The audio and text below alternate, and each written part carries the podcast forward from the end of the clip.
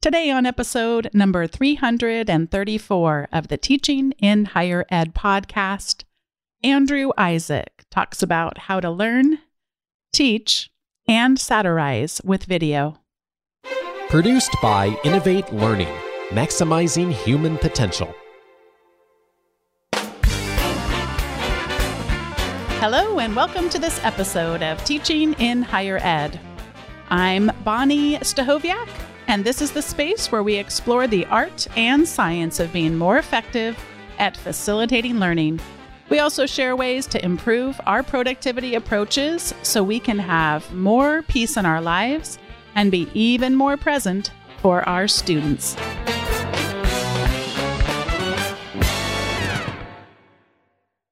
A couple of notes before I officially begin today's episode. I wanted to mention that today's conversation was had prior to the election day in the United States. Today's guest has, among many, many, many other things, made a video of him in 2025 coming back to talk to him in 2020. And I find myself right now wishing that I could have me from the time when this episode is going to air talking to me now about how to open this episode. In fact, some of us on Twitter were talking about maybe making this episode a choose your own adventure kind of deal where you could hear an intro based on whatever may have happened. But that's not possible, so I'm going to leave this all here for now. Today's guest was introduced to me by the Association of College and University Educators, or ACUE. ACUE's courses and community site feature many of teaching and learning's top experts, faculty developers, and practitioners to showcase evidence based teaching practices. For many years now, ACUE has connected me with great guests for the show, including today's guest, who I actually knew about well before they ever contacted me about him. And I'm so glad for you to get to hear our conversation. Andrew Ishak is a faculty member in the communication department at Santa Clara University. He studies communication in high pressure situations, including firefighting, team sports, and public speaking. He also provides evidence based communication coaching for professionals in areas such as presentational speaking and meeting effectiveness. Andrew, welcome to Teaching in Higher Ed. Hey, Bonni, thanks for having me. You have one of those presences. Can you make presence plural? You have a presence. Sure. Do it where I just instantly felt like I knew you. And I feel like people all over the internet feel like they know you because you created this video where I feel like so many faculty members felt seen. Can you take us back in time to the article that prompted whatever feeling it was that you had that got you to pull out the video camera and, and tell a story around it? Sure. Yeah, it was um, a, a Thursday. I was teaching summer school and somebody had sent around this article. Uh, I mean, they were they were not happy with the article. But basically, the the title of the article was "When students log on, they should see something professorial." I think that word really set people off because actually the content of the article was relatively reasonable. It's basically saying that yeah, you should kind of curate your background and make sure things look nice. And I mean, I'm I'm in favor of that. If you can do it, I think it's really good to do it. But I also think it kind of, uh, I th- I'd say it was not respecting the the moment. You know, and we're, we're in a really difficult time right now. I mean, people are they're trying to do this however they can. I'm lucky to have a spare bedroom, but people are like, you know, sharing space with their kids who are in school, who they have to take care of all the time, or their kids are not in school, which is probably even worse at this point, you know, if they're two or three years old. So it's just, yeah, I mean, it'd be great if we could all look professorial, but how about we just show up and make sure that students have class right now? I mean, that's how I felt about it immediately I felt like this is going to be misunderstood and people are going to be frustrated about this. Mm-hmm. And I shouldn't say misunderstood, it just the interpretation of something that's telling me to look more professorial. I don't look professorial normally, right? What does it mean to look professorial? By the way, I think they actually changed that word in the title. I think they actually went back and edited it. I think they realized that that was not the right way to frame what they were doing. Um, and so that was a mistake, probably. But yeah, I, I, quickly decided to make a video. I was kind of inspired. That morning, somebody else had said, Hey, I'm using Andrew's office hours video. And so I felt like, oh, this is good. People are actually using something that I made a couple years ago. So I was feeling very inspired that day by positive energy to make another video. And I just did it. It's very easy for me because I didn't have to go anywhere. Obviously, right now I can't have people act with me. It's kind of challenging to do. So I just set up my camera right here. I'm in the same room I'm talking to you now. And I recorded it. I cut it together in five hours. I posted it as a response to the Chronicles tweet. And it just kind of took off. I think um, somebody named Kieran Healy, I think is how you pronounce his name, uh, retweeted it. And that really helped. And then I wasn't expecting a lot of people to love it, but I was just shocked that like a hundred thousand people in a day watched it, which for me is a lot. Probably not for a YouTuber, but you know what I mean. It sure seems like a lot to me. And I and I certainly heard about it so much in my circles. And I think you identified already two of the reasons why. One is just let's question the premise. What does it yeah. mean to look like a professor? A lot of people, depending on your gender, your race, ethnicity, you're, you're already right. getting left out of when you Google, you know, what does a professor look like? Exactly. And we want to say a professor looks like me in a lot of different ways, a lot of different contexts. And then the second thing is this is hard. what we're doing, we're just barely able to make it on some days. Absolutely. I mean, that's that's the that is a tough thing. Again, I'm I'm very fortunate. I have an eight and eleven year old.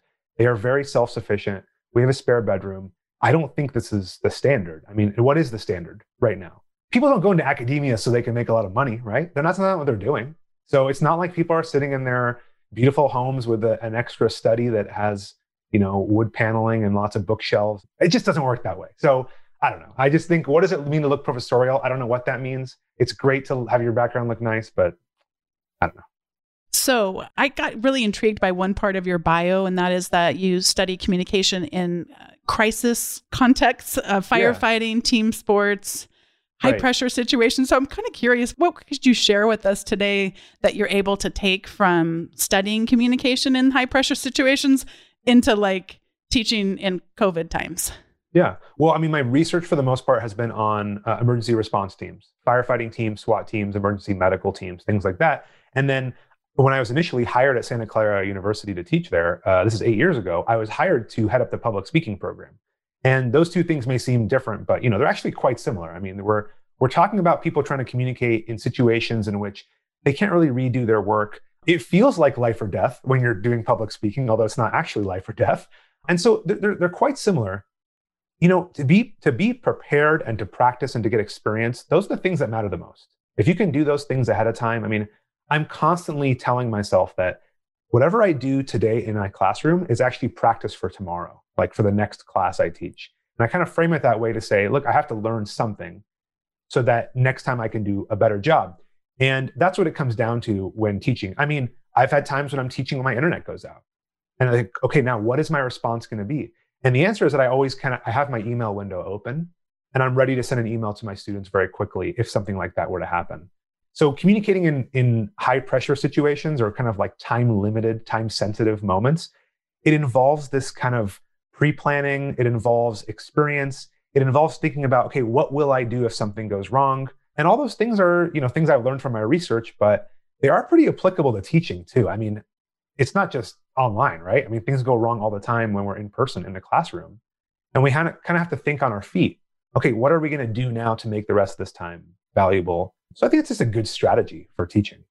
So I want to talk a lot more with you about that. And you have a whole project that you undertook that I'm so excited for us to explore a little bit. But I kind of want to ask I'm not someone who enjoys debating, so I don't at all mean this to sound like a debate, but you don't seem like someone who overemphasizes preparation. And, and to be clear about what I'm saying, how I find I know. How dare no, you kidding. insult me just, in this? I'm joking. I'm just, no, I love it. I appreciate I that. Thank you. Well, because I work with a lot of faculty and they especially new ones, they think that they will be better teachers if they literally have over prepared to an extent that I yeah. I mean, I couldn't even sustain it when it was my first year in teaching, let alone now. So thinking thinking through things of like actually scripting out or or the PowerPoint that has 17 bullets and they actually never get past slide 1 cuz there's 70 just not right. a not so it's it's I want to learn more from you in terms of I think you're talking about a different kind of preparation than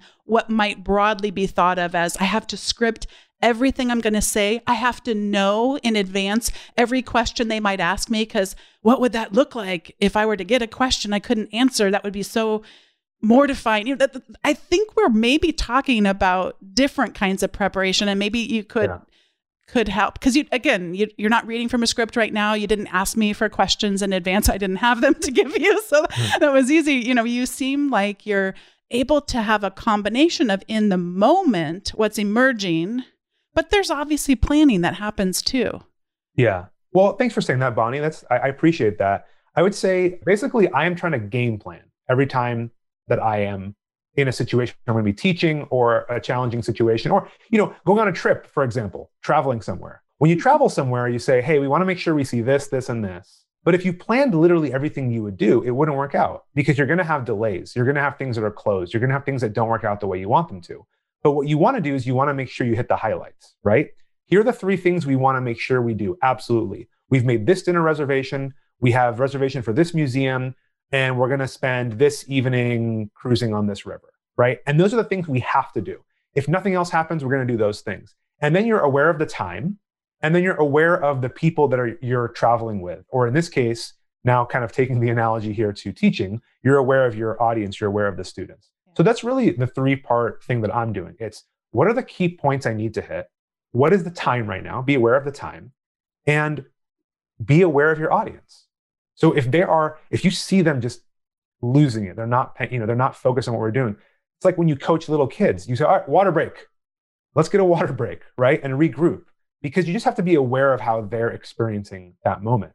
And so for me, I don't script things out when I teach. I also don't go into a class not having prepared anything. I actually have kind of a loose, I don't even want to call it an outline. I have three or four main points I want to hit with some notes underneath each. If I don't get to some of the notes on some of them, that's fine.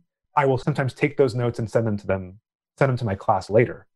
But it's all about hitting the key points and being aware of the time. If you can do those things, I think that's the way to prepare for for teaching. I have a lot of experience playing soccer, which is to say approximately three months when I think I was six years old. I have a picture of okay. it too. But I, I do like this analogy of a game plan because you can't plan out what the game's going to look like. Exactly. But you can, in most sports that I can think of right now, have a rough estimate of time frames. Now, now some games can go a lot longer than you might plan. They can go shorter, but I mean, some sort of way of gauging time, some sort of way of gauging different scenarios that could happen yeah. within a Absolutely. within a game. I don't know is there's like a particular sport that you like to have analogies from a lot or something that you're most familiar with? Because you know i could do them all right now i say yeah. rather sarcastically. No, i mean fr- frankly I, this is actually part of the reason i study what i study is because i i was interested in sports and my advisor kind of pushed me in a different a mm. similar to it's like a similar direction but not sports. I mean think about firefighting teams think about a surgical team. Yeah. They don't panic right? They don't say oh, I've never seen this before. What's going on? They, they kind of they have experience and they go, okay, well, what's the goal here? What are we trying to do? What's the important thing? We got to remove this. We got to take care of this. We got to not do this, right? So whatever the situation is, we still have our focus on those things. I know there are times I've played sports and I get lost in the moment of the adrenaline, or when I've when I've given a talk and I get lost in the moment of they call it being like lost in the fog right? It's like, what's going on? What's happening? Somebody asked a question in the middle of my presentation. What am I supposed to do? And then you kind of get thrown off your game plan.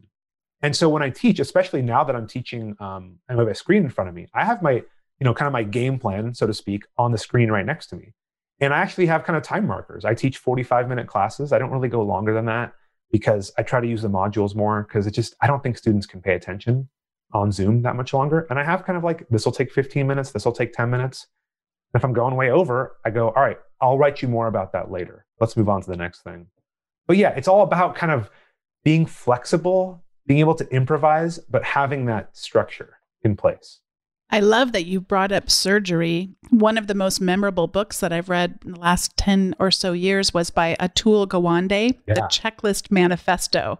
Right. And all the lives that have been saved over something as simple as today we're here to operate on this individual's right leg and and that everyone has an opportunity to introduce themselves talk about the purpose of why we're here and that can really make class planning go such a long way so that in the moment if something went a little bit long and you're not you have to kind of juggle things on your own yeah. you have enveloped the students in some way and why are we here today? What is the main purpose of it and then of course you have that plan sometimes people will share those plans and their classes are a little bit more structured i think in terms of people who teach in stem and they've got a specific you know it's going to be seven minutes for this and five minutes for that and i, I sometimes have to do that for myself but literally especially using breakout rooms on zoom man that's something that i think is not going to take that long I need to explain it. I need to have a title slide on there that also explains what we're doing. And it always takes longer than I think. It's kind of wild. Yeah.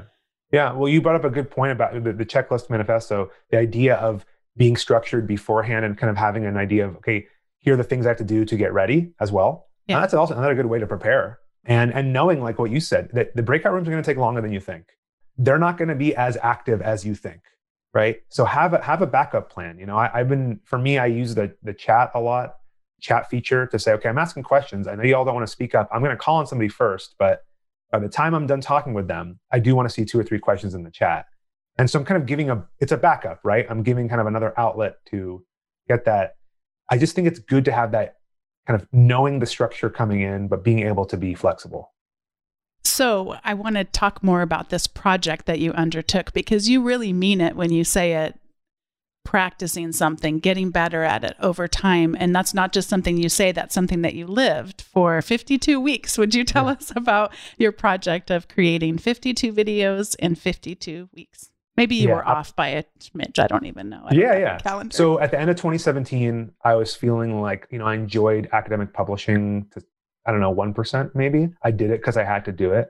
And I just didn't love it. And uh, I saw that around my department, there are people who are using film. Now, these are people who are in the film, you know, they're in the film area.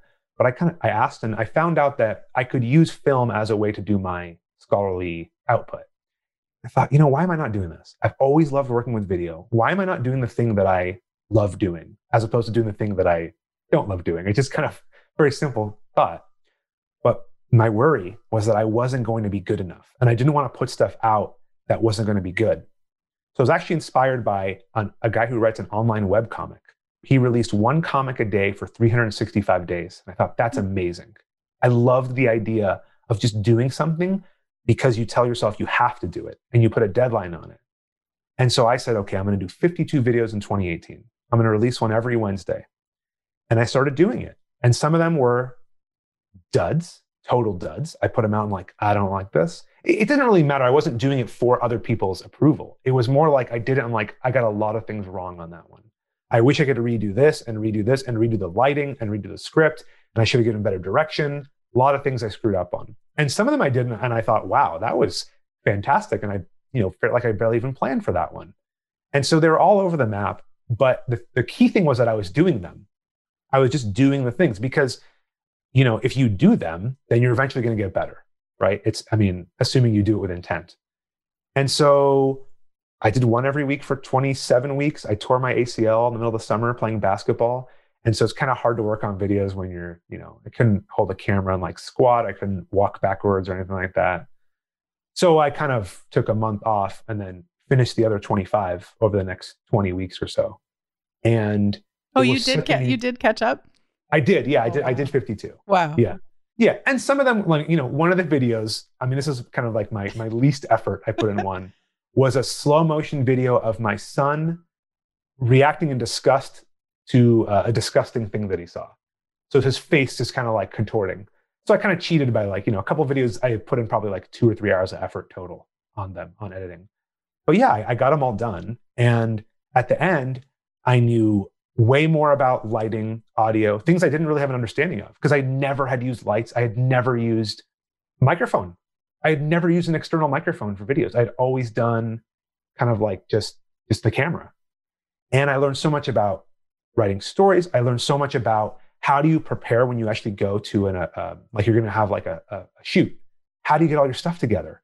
And so I just learned all these little things in different ways, and it's been so helpful for me because I actually got over this fear of showing people things and being judged by it. I don't care. If people want to judge what I see, I truly, this project has changed how I feel.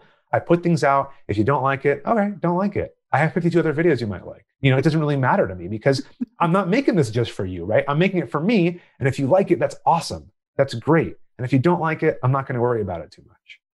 So it's given me a lot more confidence as well. And uh, I strongly recommend taking on a project like that. It doesn't have to be video, could be something like singing, could be something like writing short stories, anything. But doing something creative, it just felt really good and gave me a lot of confidence. It's fun to hear your example of doing the disgust video because you could see perhaps, you know, your general audience that you think about. And I, I suspect you've probably refined that over time. And now with this viral sensation, probably even thinking about other opportunities for you yeah. with video and higher education. But I, I instantly, when you said that, I went to that there are people in psychology who study disgust and you could bet that they would love to have a video like that to be able to show in their classes just to kind of introduce a topic. I mean, it'd be perfect for that. And that's kind of how I've thought about podcasting too, where like you, I had a real commitment to when we started back in June of 2014. I am going to produce an episode every single week. And it's kind of funny. There was, I don't remember if it was the Chronicle or Inside Higher Ed, and it kind of doesn't matter which one it was, but I was li- literally offended when they said most weeks she airs and, and i just wanted to go uh, most like they're profiling my podcast and that's like the thing i want to get hung up on i wanted yeah, to go yeah. no every single week because i didn't tear my acl and also you can still podcast even if i had but but just no, it, if it was good, if it was bad. And there was one that I didn't think was going to be that good about course evaluations where someone wasn't able to do the interview at the last minute. So I said to my husband, uh, could we talk about course evaluations? And I ended up getting pretty emotional on that episode as we were reading through some of the qualitative, actually, one specific qualitative comment. I had people writing to me from all around the world, like you, when you strike a chord and people yeah. go, he sees me. He understands the pressure that I'm in. And then you want me to be professional here? I'm yeah. giving you the best that I can, you know? And people, it really does resonate with people. But there would definitely be episodes that aren't going to resonate. Just like, and, but it's that commitment to continue to create, to continue yeah. to be vulnerable. And some are going to resonate with the masses and some are not. but that's not something I think we cultivate very well in higher education. I agree with you. I don't think we do that. I think we think everything has to be a, a, hit and it has to be, you have to do it right the first time. And, you know, this video that I made about the, the professor, you know, the professor's office, if I had not been working on videos for the last couple years, I would not have known immediately which mic, which lens, how I want to set my camera up. I would not have known how I wanted to approach the camera. I wouldn't have been able to edit it in like an hour and a half, which was like one of the quickest edit jobs I ever did on a video, just because I knew while, when I was recording, I knew what to do to make my editing easier. You know, I give myself some hand signals and things like that. So I can kind of look through the timeline. Oh, I know exactly where I'm cutting. I'm cutting there. That was my best take. You know, and I cut it together really easily. That's just because I worked on it the last couple years. So, you know, the one video you do or the one podcast you do may not be great, but then it helps you do something better in the future, which is kind of the point of doing it every week. If someone doesn't have the time or inclination right now to spend an, a year getting to be yeah. really good at doing videos, what would you say are some of the most important lessons that you learned along the way that actually someone who doesn't already have the microphone external and the lighting, I, I know those things sure. are important, but are there other things that people could do today that would actually make a huge difference in what they're what they're doing?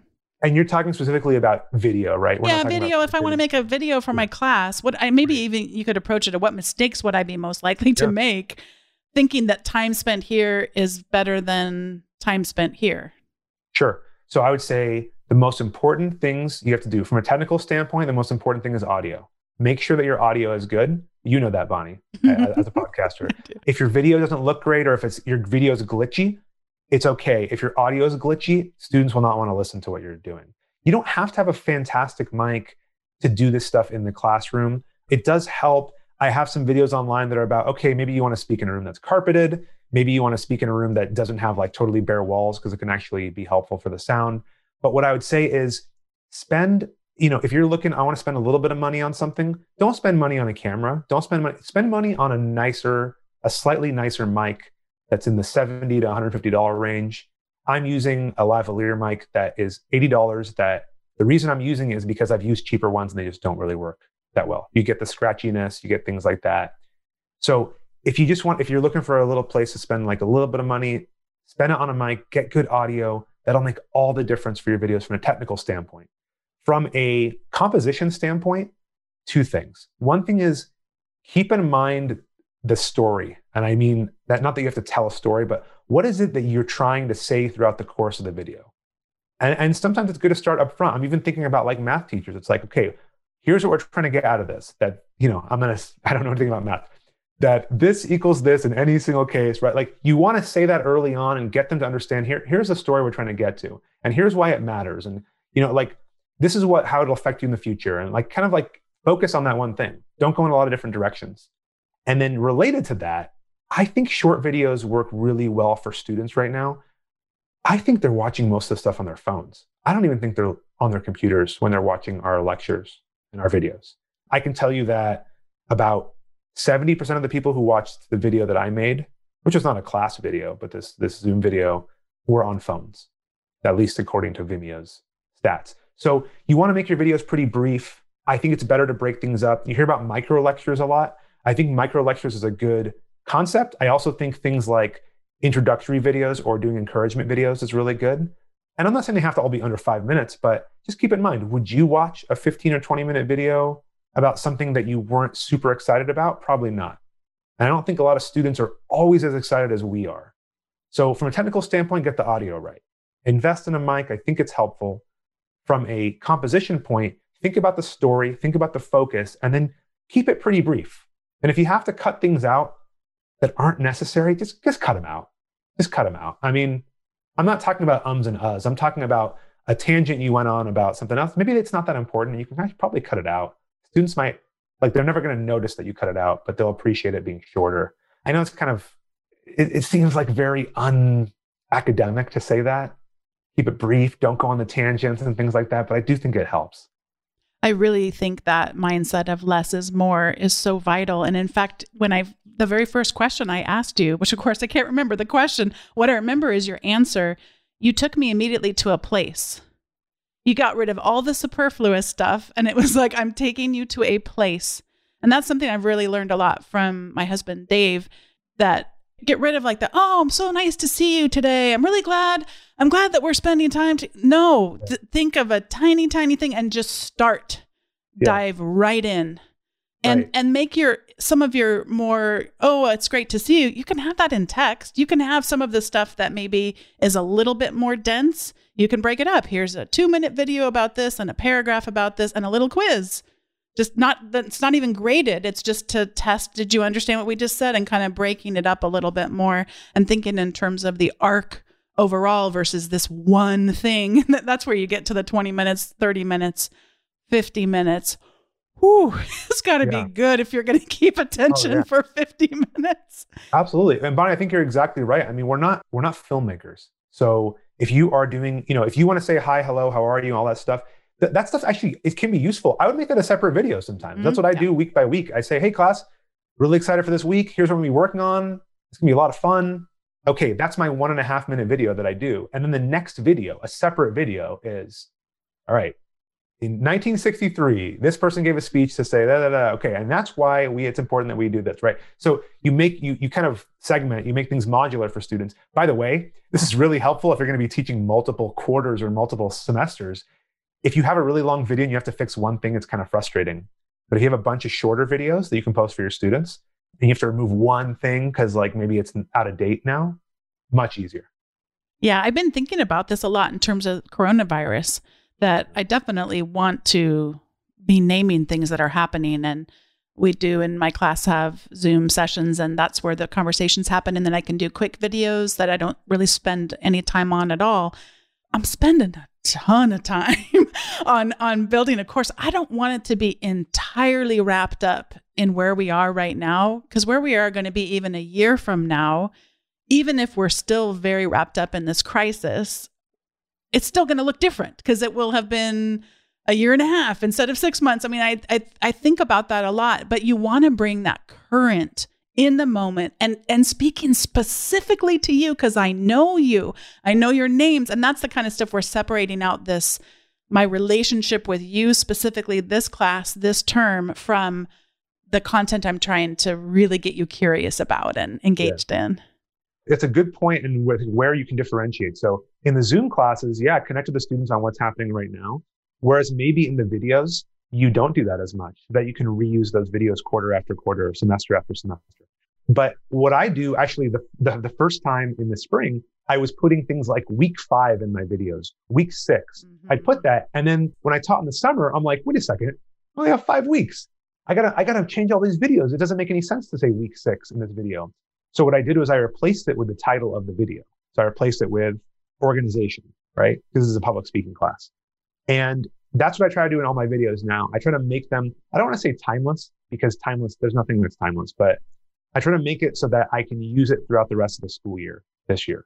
So, you know, I hate to be pessimistic about it. It's possible we'll all be, you know, many of us will be online. Uh, we're online now, probably online in the winter. So I want to, I want to be able to use these things again without having to totally reinvent the class. I love hearing about your experience with these 52 videos. And just like you said, whatever it is, to allow ourselves to be vulnerable enough to know that it's not possible to be perfect. So why try versus the kind of ways we can be shaped.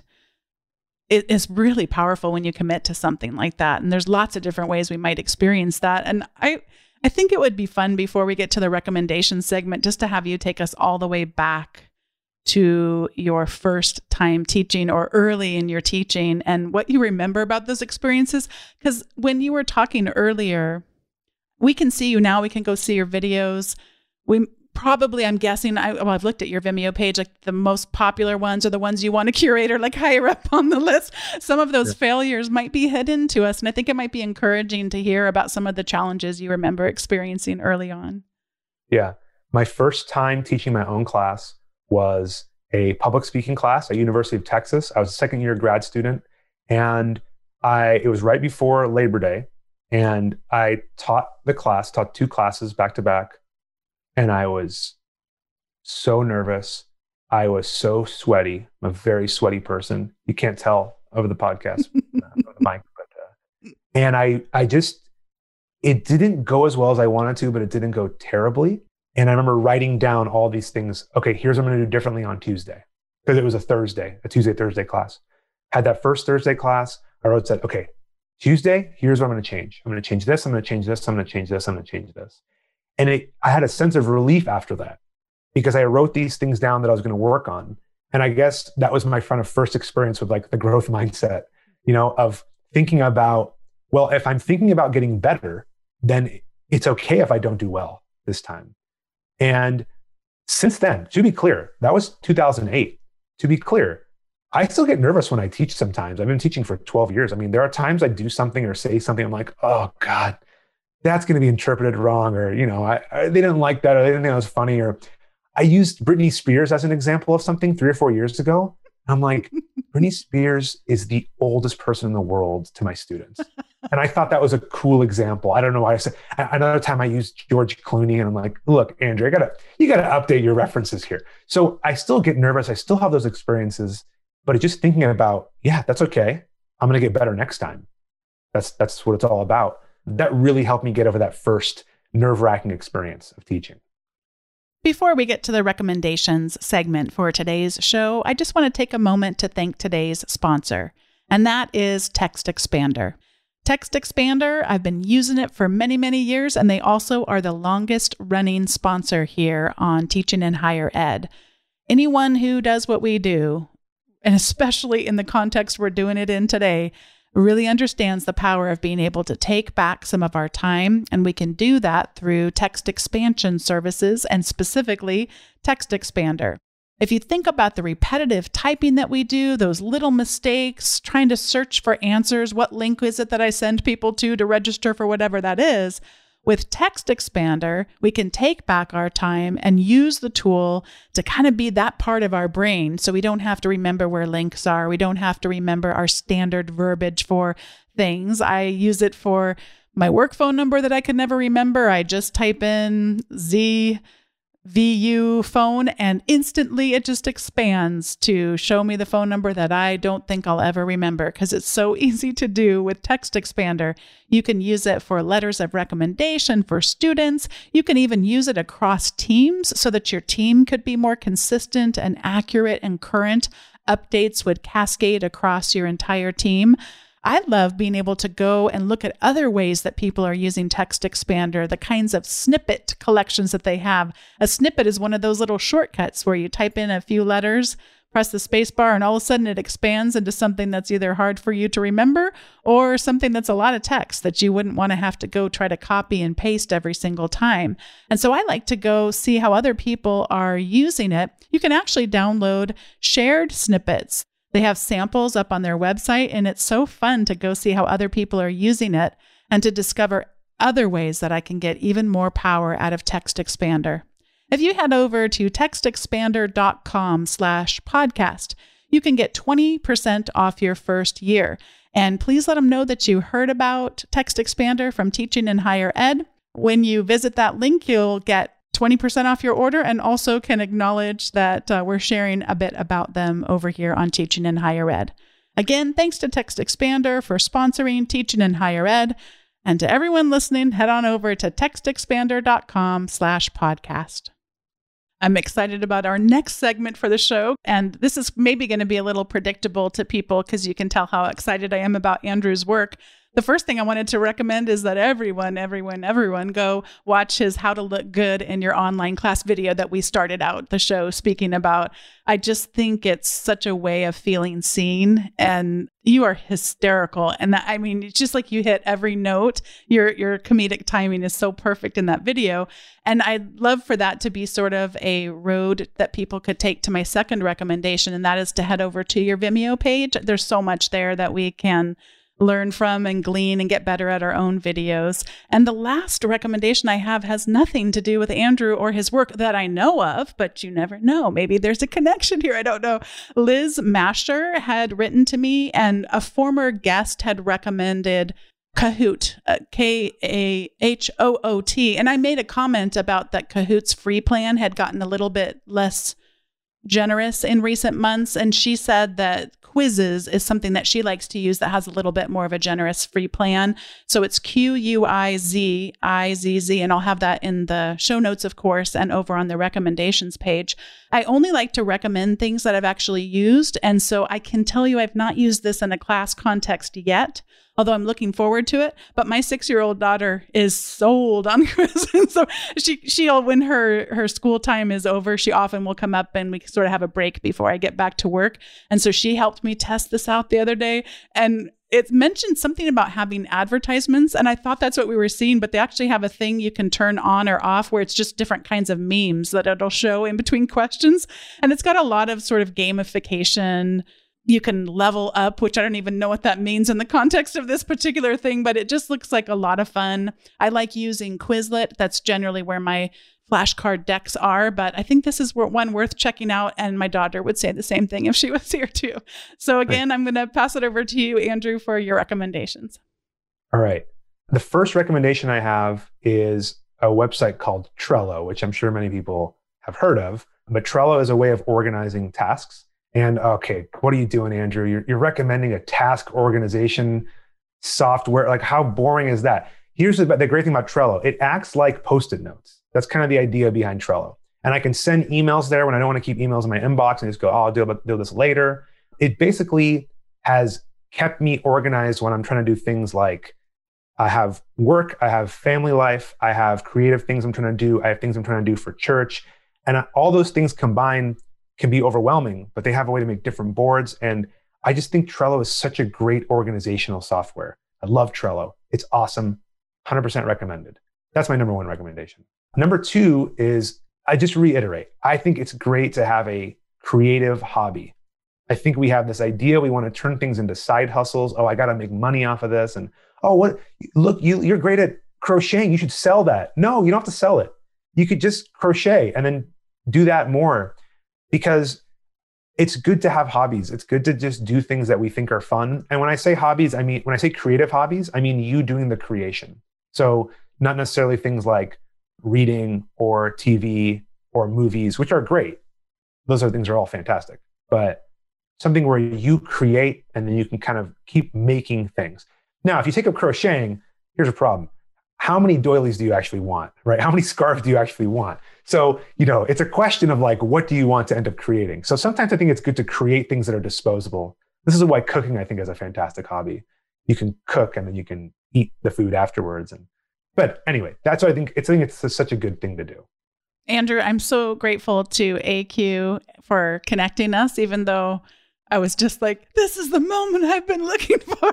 And I just hadn't gotten down. Speaking of Trello, by the way, I track yeah other people's recommendations as well as my own oh. thoughts about people I'd like to have on the show. So you were already on the list, but they connected me sooner than I got down that far in the list. So you so you use Trello? I do, yeah. I do it for a someday maybe list, which is an idea from David Allen's Getting Things Done, but don't put things that you think would be cool to do someday on your task list have yeah, a separate right. place where you can keep that. So I use it for that. And I love it because you can make it visual. So mm-hmm. if it's some kind of a technology I want to use, I'll grab a screenshot and then put that as so I can better tell which ones I want to bubble up. But I do it all different things, places we would like to take the kids or things to do, mm-hmm. all kinds of different things we want to try. I'm trying to think of yeah, I've got actually a few boards and it's it's really really a great tool. But anyway, I'm so glad that we got connected today. Yeah. Oh, wait, but Bonni, you know, you know, be funny. I just think, what if this video wasn't a joke? By the way, what if I was serious the whole time with this uh, Zoom video, and uh, everybody took it as a joke, and I just ran with it? I just think it'd be funny if, like, I was like, wait a second. I meant, I meant every word. totally meant it. It, I didn't. Just to be clear. Just I've be watched clear. so many of your videos that they kind of have blurred together too, because you, you carry you carry that sort of theme across many of them, and you kind of have this addictive quality to them where you just want to find out more. Now I got to go watch this. Our podcast editor's name is Andrew, and so now I got to go find the video that you made about Andrews. Well, named Andrew. Yeah. so there's something for everyone there. Some, you want to exactly. see someone being disgusted? Check. You want a video mm-hmm. about people named Andrew? Check. Yeah. What? Give us one more before we close that we should go. That's just kind of oh. like in the deep cut. My favorite video is uh, is Science versus Dave. So the third video I made. Mm. Honestly, we were driving down to Santa Cruz. I was a little bit frustrated with the video we made the night before because I didn't love it, and I just thought this idea on the way there. It's people on the dock arguing if atoms exist. Okay, this was made two years ago. So one guy's like, no, atoms actually don't exist. He starts pulling up all these conspiracy theories. And these are my these are my buddies from college doing the acting, by the way. And it's basically, sorry if I'm sorry if this is somehow political, it shouldn't be. It's basically like the coronavirus hoaxers of today, mm-hmm. right? It's the people who are going like, oh, well, coronavirus, but what if it's not real? What if it's actually the what if the flu? Listen, it's real. Just because you can't see it with your eyes doesn't mean it's not real. Okay. And that's basically what this video is about. And if you take it now and apply it and replace the word atoms with coronavirus, it's it's literally every Facebook conversation mm. right so I love Science versus Dave. That's my favorite one. Oh, well, thank you so much for coming on the yeah. show. And I'd love to have you back sometime because I feel like we just barely skimmed the surface. It's really fun Absolutely. to talk to you. I would yeah. love to come back, Bonni. Thank you. Thanks once again to Andrew Ishak for coming on today's episode and for sharing so many of these ideas and approaches to us being able to learn, teach, and satirize with video and just becoming more effective in our communication. Thanks to all of you for listening. If you'd like to visit the show notes for today's episode, they're in your podcast player already. But if you're listening some other way and want to follow up, you can head on over to teachinginhighered.com slash 334. You also are welcome while you're there to sign up for the Teaching in Higher Ed update at teachinginhighered.com slash subscribe. When you first subscribe, you'll get a free ebook with 19 tools that are either about educational technology or productivity. And you'll also, again, receive those updates. Thanks so much for listening, and I'll see you next time on Teaching in Higher Ed.